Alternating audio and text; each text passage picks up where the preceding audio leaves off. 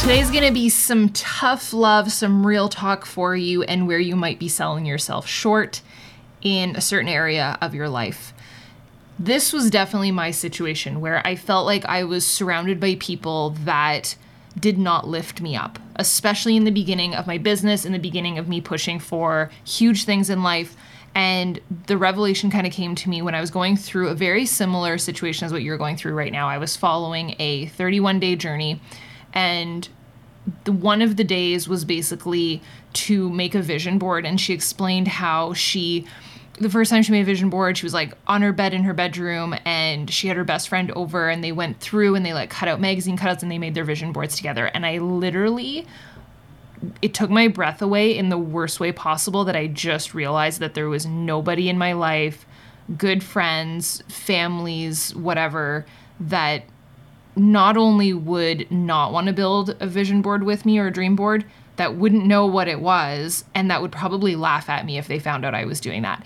And that was the day that I realized that I really needed to assess who I was surrounding myself with and how much the people around me were lifting me up.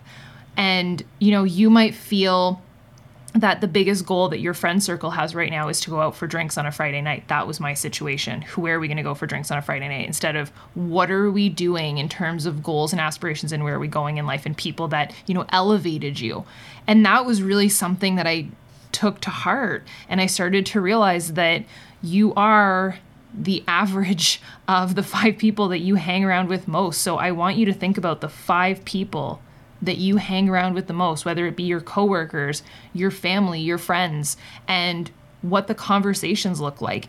One of the greatest quotes that I ever heard, I'm going to totally butcher it, but it was ultimately that it was Oprah that said it. Um, lo- I love Oprah.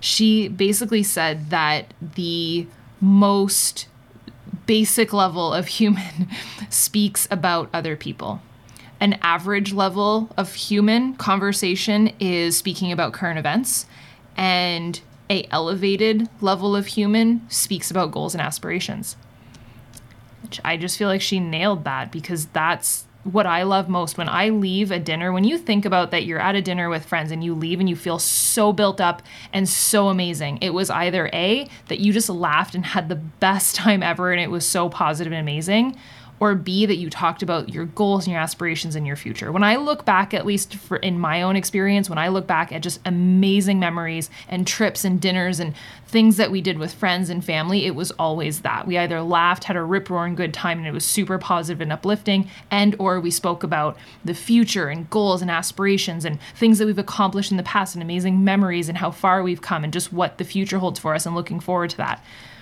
versus when you leave a dinner or an event or whatever and you feel like you got just ravaged in the worst way possible and you feel like there was a torrential downpour on you and you need 10 million years of nap time because it was just exhausting. And I've definitely been there. I've so been there. And that was probably a circumstance where there was a lot of talking about other people or just current events. And you know what, friend? There is Twitter for that. And that is why I don't have Twitter. And I always joke about that with my team when we do the daily grind. I always tell them, don't be that person, don't be that friend, or hang around with that friend because Twitter is there for a reason. And that is why I don't open Twitter because it is never positive unless you can toggle it towards only Disney news, which I am yet to figure out how to do. But in all honesty, when you think about your coworkers and your family and your friends and your immediate circle and who you choose to spend the most time with, now some people we don't have a choice, right? You have to see certain people but you can still assess where you're taking your information from. And you can still filter that through. You're you're the person that stands guard at the foremost front of your mind. You are the person standing guard. You're like the soldier that gets to decide okay that can come in.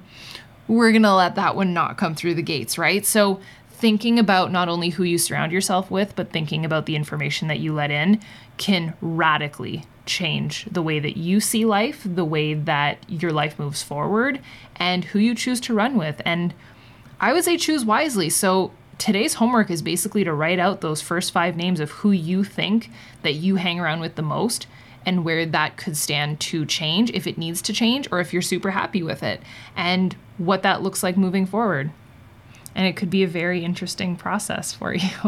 so I love you, and I will see you tomorrow. Bye, dude.